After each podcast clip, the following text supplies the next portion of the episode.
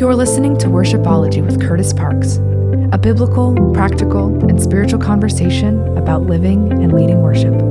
Let's lean into today's episode. Hey, thanks so much for listening to the Worshipology podcast. This is a podcast for worship teams, worship leaders, and worshipers of Jesus. And uh, today I'm talking to one of my favorite humans on the planet, uh, Heather Zempel. She oversees a lot of the discipleship efforts at National Community Church. She's on the teaching team there, close family friend, and uh, she's an author, does amazing things in ministry. Heather Zempel, say what's up to the Worshipology crew. Hey, worshipologists, so excited to be with you guys today. And KP, KP, Oh, yeah. KP. I don't know if anybody that might be insider language. It could Um, be. So so grateful to to see today. We we called KP, uh, uh, we called Kurtis Parks KP, and then it was like KP KP. That's it. And I think only at National Community Church would you guys know what that is. Um, I spent seven years with Heather in Washington, D.C., um, and just so much of my life, so much of the way that I follow Jesus was shaped by not only what you teach, but how you live it out with your family Mm. and uh, with the church community there. So, I mean, man, just for those who are listening, why don't you share a little bit of the story uh, on how you got involved in in ministry and writing and discipleship and all of that good stuff? Yeah, well, I um I didn't have the most traditional path into ministry. You know, I um I, I like to say I got I got tricked into ministry. Uh, Oh, some people oh. have that you know Damascus Road moment where the light beams down from heaven and you know the angels sing and they feel called into ministry. Uh, I I went to school to get a degree in biological engineering. I spent a couple of years on Capitol Hill doing some policy work, and then uh, Pastor Mark Batterson asked me if I'd be willing to come on staff part time for nine months. And oh. at the end of that, we were gonna. He he, he promised me he was gonna hire someone full time, and I was you know like naive enough to believe a lead pastor, and so I said okay. And you know, almost you know, twenty three years later now, I'm still here doing what I'm doing. I, I will say, when I was a kid. Uh, I, I played church. I mean, normal kids Okay. normal kids play house and play school, right? But my sister and. I played church. So we would line up our stuffed animals and and she would lead worship and I would preach. Um, and so I I do think that God was giving kind of little glimpses early Uh-huh. on of Uh-huh. of some of what his calling was in my life. And um and and in terms of discipleship, I've always felt compelled to make disciples. Uh, I Wow. I think it was probably the opportunities that were were given to me from a very young age at church. Uh, that this was God's calling on us to co-mission with Him, to co-create in His mission in the world, and so. Even as a child, whether it was teaching or stories that I heard, I was just I was compelled by what I was able to see and participate in. That I wanted to make my life about making disciples. I just thought it was going to be in a marketplace environment.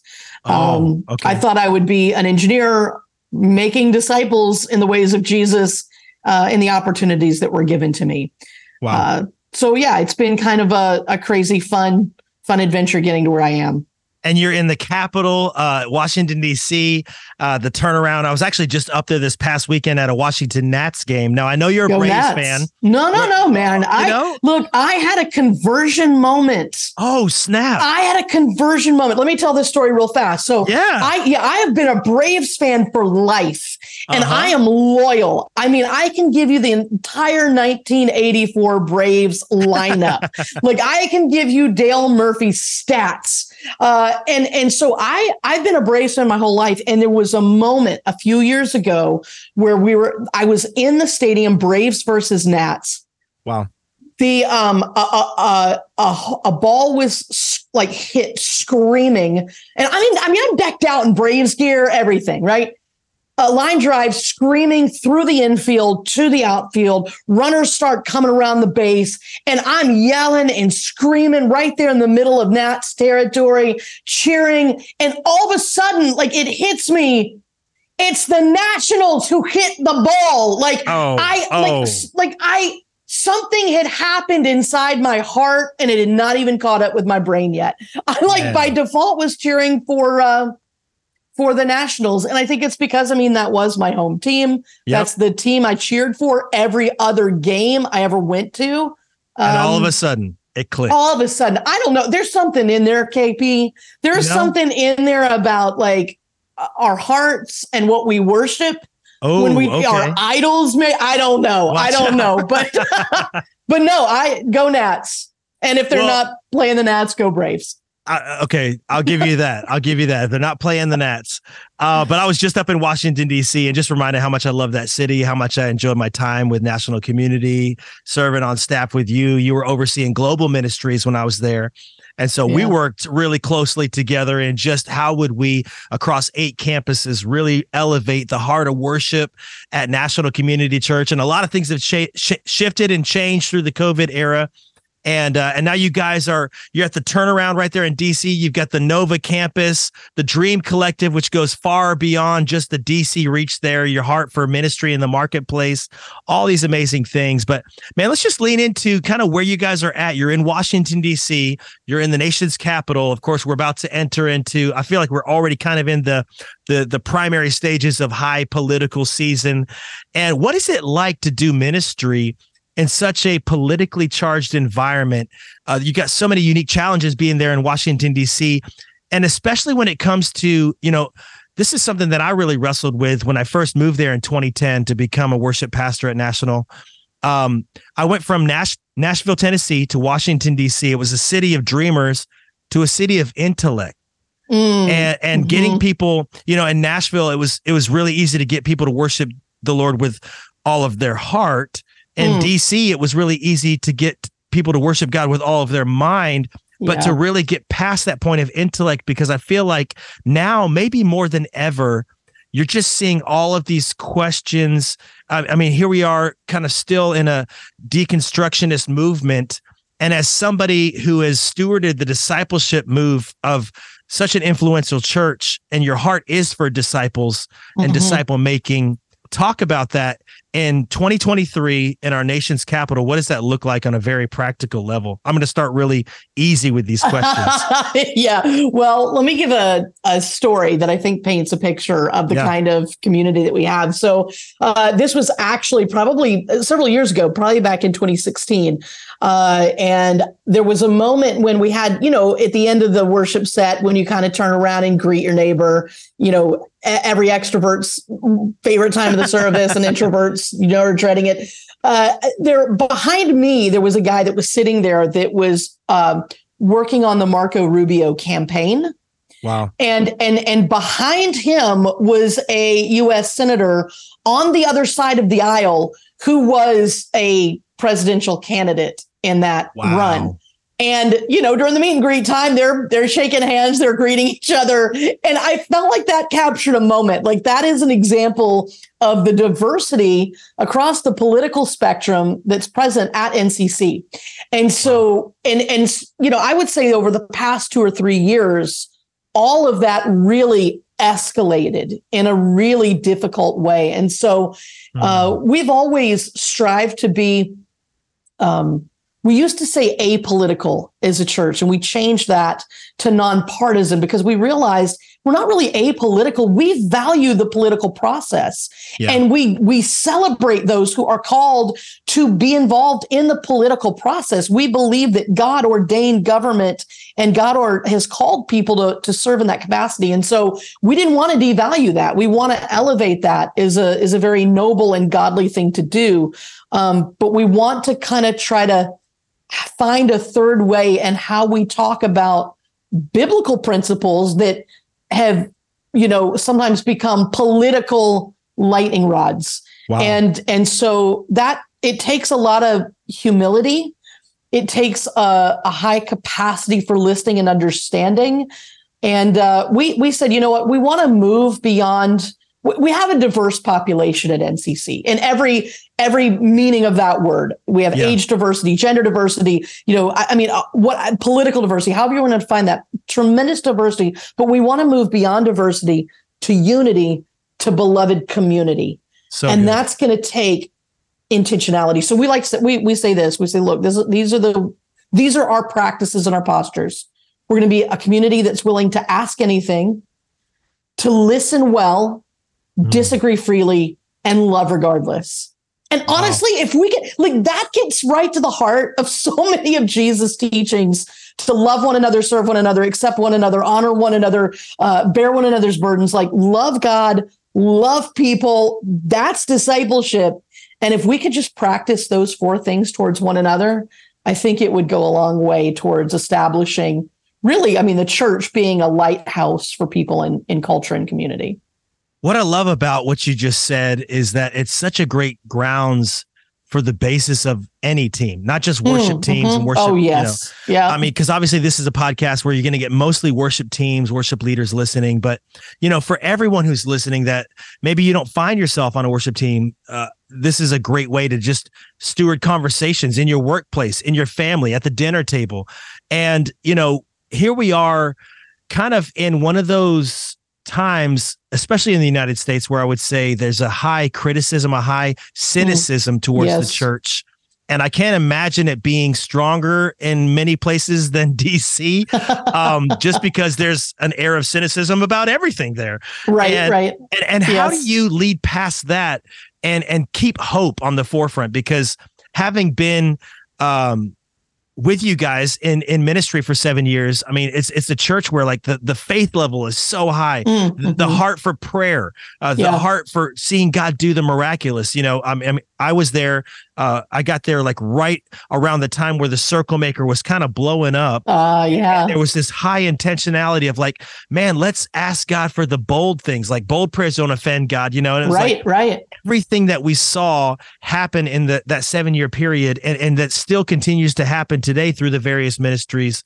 How do you keep hope above cynicism? And I asked this yeah. question um, really for the listener who maybe you're finding yourself at that place of like, mm. man, I just see the documentaries, I hear the podcast coming out, I hear the stories. Where's the hope lie, and and and how do you steward that, Heather? Yeah, yeah. Well, one of the ways I think that we have combated cynicism uh, even even for us, I, it's easy to get no matter how you know long you've been following Jesus. You know, if you're paying more attention to social media or to mm. those documentaries than you are to the Word of God, you're you can quickly you know fall into that. Wow. Uh, one of the things that our our lead pastor Mark Batterson always says is that we're gonna we want to be more known for what we're for than what we're against. Mm.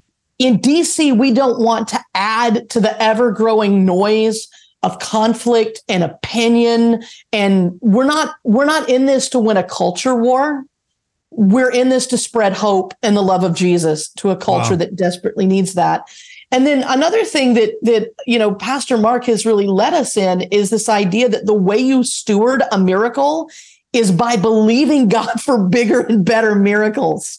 Wow. So when we pray and we see God break through in an incredible way, whether that's a life that is changed or someone that gets a dream from God to start a redemptive venture and it takes off or anything in between, you know, we, we're praying for a marriage to be restored when we see God work those miracles, that ceiling then becomes the floor of faith that we stand on.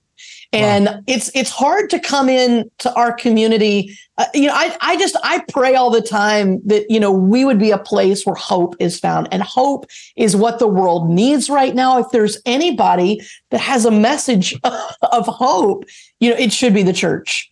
Wow. Uh, we should be people that carry hope in our lives and carry hope out to where we are. So, you know, we do have environments where uh, we run the alpha course. You know, we say, hey, we want you to bring your questions to the table. Yeah. Questions aren't bad. In fact, God invites questions, especially the hard questions. He loves it when we bring us, you know, bring him questions because questions actually can, uh, it can forge and shape new dimensions of our relationship with God. Wow. So questions aren't bad. Yeah. But the question is just where are you taking those questions? Where are you taking your doubts? Where are you taking your uncertainty? And if we're taking them to YouTube or to Instagram or to Netflix, we're not going to get answers that are going to give us hope. Uh, wow. And so, and and you know, it's like also, you know, what are, what's the community that you're surrounding yourself with? All our hope is going to rise and fall on on the messages that we allow. You know, whose voice is loudest in our ears. That's so good, Heather.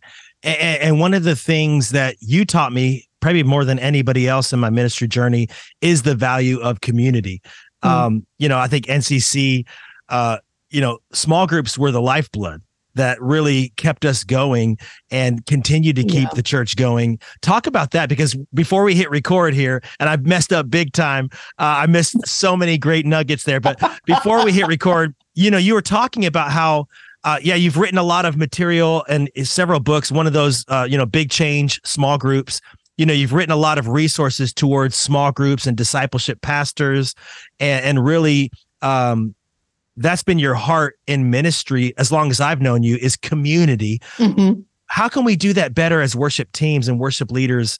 And, and what are some of those things that you've seen um, in the discipleship realm, in the small group world, that are like, man, this is a no brainer for any worship team. This is really how you can steward community at a greater degree at your church and in your life. Yeah. Well, I, I mean, I, I really do. Well, let me back up. You know, one of the things that, that we say at NCC is that, uh, the community is our middle name, right? So yeah. we're a national community church. And so we we really do believe that God created us for community. Uh, that it's not just a, a, good idea; it's it's a God idea, yeah. and uh, it's not good that we should be alone. We should do life together. Uh, and mm. then I believe that the the the commands of God, the cultural mandate, is lived out within the context of community. So I think, you know, in terms of how do you create community, um, how do you how do you turn a, a, small group or how do you turn a worship team into a community of worshipers? I think one thing you have to do is you just have to commit to being present. Like, how wow. do you do you show up predictably? Do you show up prepared? Do you show up with all of your heart and all of yourself being fully present whenever you're together? And then I think you have to create a safe place. And, you know, that's, that's the responsibility of everybody to do that. But if you are the worship leader or you're the one that is coming into the room with kind of the, the bulk of authority or influence, are you creating a safe place for people to ask those questions of faith, for yeah. people to wrestle with their doubts, for people to share maybe you know confessions things that they're doing that they want to you know stop or they want jesus to step in and, and do something better with their life and then i think again if you're a if you're a leader you have to make it personal in the sense that you're going to be one of the things that you know I, I hear from worship leaders a lot is that like i'm not a worship leader i'm the lead worshiper and yeah. I think the same is true with community and discipleship that it, when you're the leader in that room or you're the you find that you have the most influence in that room, are you demonstrating uh, initiative that you're going to be the lead, like follower of Jesus, uh, obeyer of Jesus, partner in the mission of Jesus. Wow. And uh, so I think those are some things that that help us create communities that are uh, life giving and also ultimately not about the community itself, but about how we're pouring out to those around us. Yeah, when you when you talk about community and then you talk about discipleship, you know because uh, one of the things i grew up hearing my dad say as a pastor is like you know the gospel is more caught than it is taught uh yeah and, and it's just yeah. getting around the the community of faith and you know christianity is not a solo sport it's a team sport we're, we're in this together yep. we see this 60 yep. something one another phrases and, and you teach on that better than anybody i've ever heard in fact i love your teaching so much we had you come to our church plan in nashville right. not once but yes. more than that yes. and speak to us from a distance many times yeah. but but talk to me a little bit about that one another lifestyle as it pertains to discipleship and being intentional like there's there's one thing about like you know and you said be present and there's one thing where you can just show up and you're in the room but you're mm-hmm. not fully intentional and then there's another side of it where it's like it feels like everything is so intentional that we lose the authenticity of the moment mm, yeah. what, what, what's the balance there um, just kind of living that out in a way that's true to yourself but also like the intentional side of it all yeah i you know it, sometimes when i'm talking with small group leaders and i talk about being present i think there's there are a couple different dimensions of that. One is just showing up in a way that you're showing up predictably. I mean get get to worship practice on time. Uh, yeah, get yeah. to your get to your you know your mic check on time uh, because it communicates a, a a respect for the other team the rest of the team right? And and show up prepared. Like be ready to go be ready with your part be ready to play your role in that And then I think the way that you maintain authenticity is by showing up randomly. So we know that we've got to show up predictably and we have to show up prepared. But when you show up in random places in people's lives, that to me is the real mark of true authentic wow. community. When you send that text or you send the email or you show up at their kids, you know, sports event or or show up at their sports event, you know, that communicates, look, I'm this is really about life for me. I want to be a part of your life. I want to do life with you. And that when we talk about discipleship, like that is literally what Jesus did. Um, wow. Discipleship is learning to live our lives from Jesus. And so learning to live your life from Jesus is not about, you know, going through a study in a workbook or reading a book or checking off some spiritual discipline boxes. It's literally about, you know, the, the 12 disciples literally spent 24 7 with Jesus.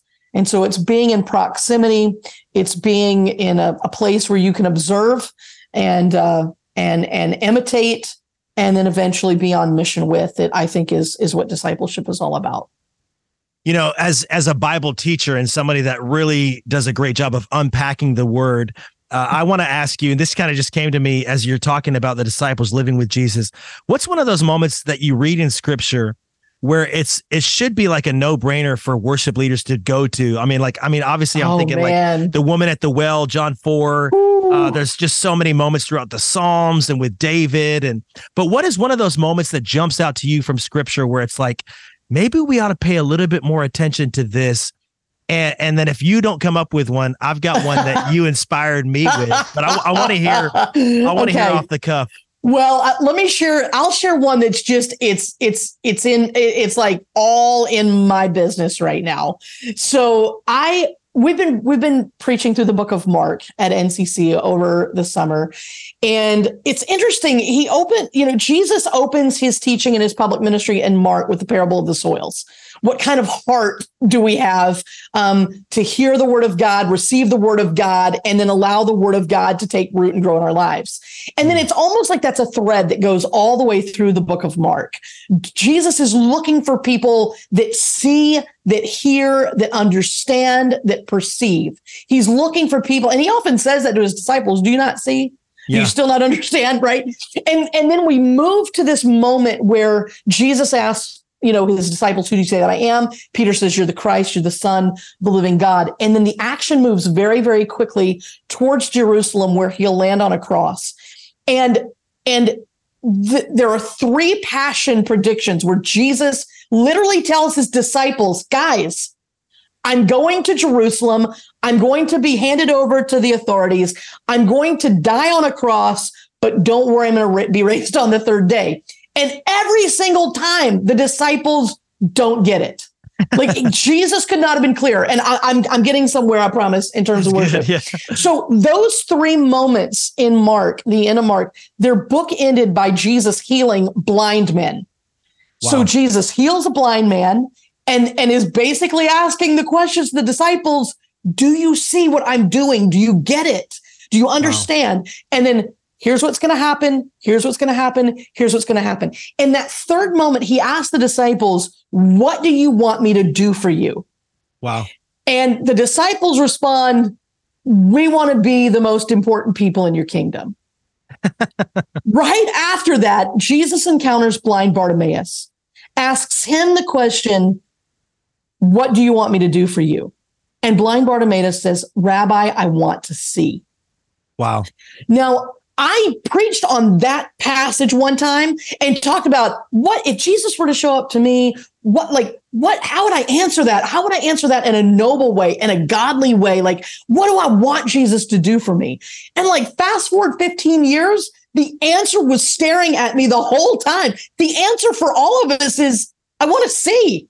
Wow. Like Jesus, I want to see. Like, can you help me see you in your majesty, in your glory, where you are right now? Help me see what you're doing in the world. Help me to see the role that you've called me to play in that and help me to understand and get in line with you.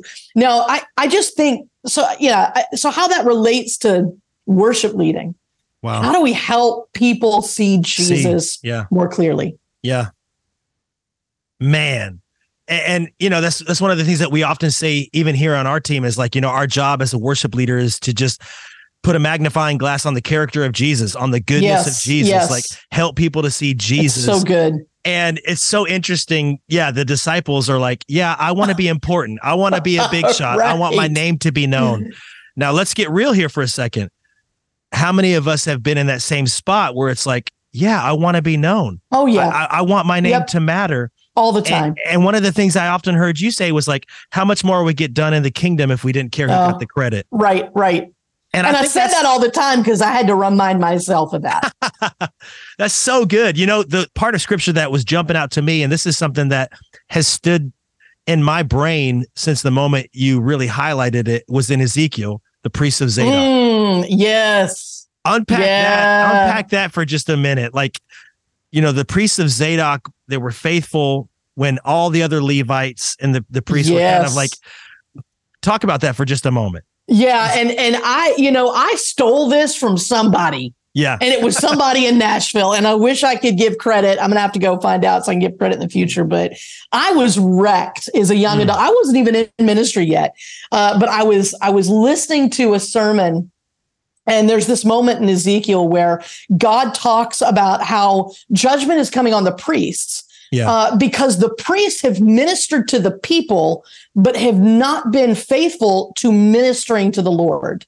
And Wow. what the Lord was after, first and foremost, was ministry and worship to Him. And then our ministry to people should be an outflow of that. Wow. So he said to the priest, Look, I'm going to let you continue ministering to people. You can still do the sacrifices. You can still do all the bloody. I mean, basically, the priests in the Old Testament were butchers. So you keep Wow. carving up the animals, keep wringing the heads off birds, keep ministering to the people. But the only ones who are going to be allowed into my most holy presence are the priests of Zadok hmm. because they chose to prioritize my presence over my provision, you know, over my Wow. gifts. They prioritize my presence. So they now can continue to come in, take off all those outer layers and bloody layers and messy layers of ministry and just be in my presence. And so I think that's just something that's always been a strong conviction in my heart is am I prioritizing ministry to people, which is a good thing. I mean, Yeah. that's that's what we're called to do. But if I haven't prioritized the presence of Jesus first and foremost and allowed that to be a, a you know an outflow, um, then I'm I've got it backwards and I've got my priorities out of order. See, that's something that's always challenged me because, you know, one of my favorite verses when it comes to just what do I what do I do as a worship leader is Deuteronomy 10 verse 8. Mm, And this is where Moses gives that Levitical charge, you know, that we're to carry the ark of the covenant, you know, like yeah. God God's presence as it was on the earth in the Old Testament.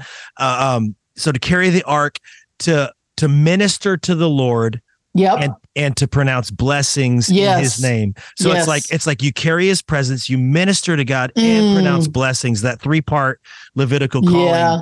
And I just wonder That's how so many good. of us and how often do we prioritize um you know all the stuff over God's presence, over Uh, ministering to the Lord and not being um you, you just can't get that backwards. And I think it's Right, such a, right. powerful story in Ezekiel where the priest of Zadok is like, yeah, you guys can all continue doing what you're doing. That's cute. But if you want to spend time with me, Yeah. that's that's only for the ones who remain faithful. Yeah. when everybody that's else so good. fell off, it's man. so good. And uh, Wow. can I, I want to say one thing because I'm, my assumption is most people listening to this are worship leaders and they carry that mantle in with them, you know, on, on weekend gatherings and other spaces. But Kurtis, one thing I always love about you is that, you know, if you, if you poke you, or you cut you, you bleed the word of God. Like scripture just comes pouring out of you. And um, I just want to encourage worship leaders that are on here be in the word, memorize the word. Uh, because you know it's easy in the in these days to just pull it up on our app on our phone, but there's something about when you're in those places of leadership uh, on a stage. If you have the Word of God in you, it's going to flow out when the Holy Spirit wants to make connections between lyrics or connections between what's going on in the room. And so I just Kurtis, I just I want to honor you because that's a practice that you've absolutely evidently, you know, made a discipline in your life and just encourage uh, worship leaders uh, to do the same. You've wow. preached a message in your worship leadership before a preacher ever gets up and cracks mm. open the scriptures. Well, I appreciate that. Um, you know, I got to be honest. When I first saw Aaron Keyes lead worship, uh, uh, that was the moment that I got convicted that uh, I need to get in my Bible and uh, it was my years at National Community Church uh, where we would do uh, cover to cover reading scripture uh, from Garden to City was the first oh, yeah. Bible reading plan that I really yep. dove in, and uh, every year I make that a practice to just kind of read through the Word of God. And you're somebody that lives it out in your day to day life and how you teach it and how you unpack it, um, how you live it. Um, one last thing I got to ask you in our in our remaining few minutes. Uh, okay. It's been a fun question to ask everybody on the podcast, from worship leaders to pastors. What's the Holy Spirit speaking to you right now? Oh well, I mean, it's it's it's really going back to that idea of what's the question you would ask Jesus, and I just I want to see. That's like all over the pages of my journal. It's all in my wow. prayer life. I want to see Jesus. I want to see his character better. I want to see where he's working in the world. And I want to understand what he's doing so that I can get in lockstep behind him. That's just, I'm, I'm seeing that all over the pages of scripture right now. So help me see Jesus. Wow. What do you want to see? Mm-hmm. That's, that's the question right now. Help me see Jesus. And for those who are listening, I just, uh, I hope you're challenged and inspired. Um, if there's anything that Heather Zempel does uh, outside of her infectious laugh. Come on. Um, we would we would hear her laugh throughout the office in, in DC and just be uh, so encouraged. But man, I just appreciate you for inspiring and challenging those who are listening. We're going to put a couple sure. links to some of uh, Heather's books in the show notes, as well as how to just get in touch with her on social media. Uh, Heather, thanks for spending some time with us on Worshipology today. Uh, thank you so much for the opportunity. Loved it. Appreciate it. You've been listening to Worshipology with Kurtis Parks. To learn more and to find resources for worship leaders and teams, you can visit kurtisparks.com.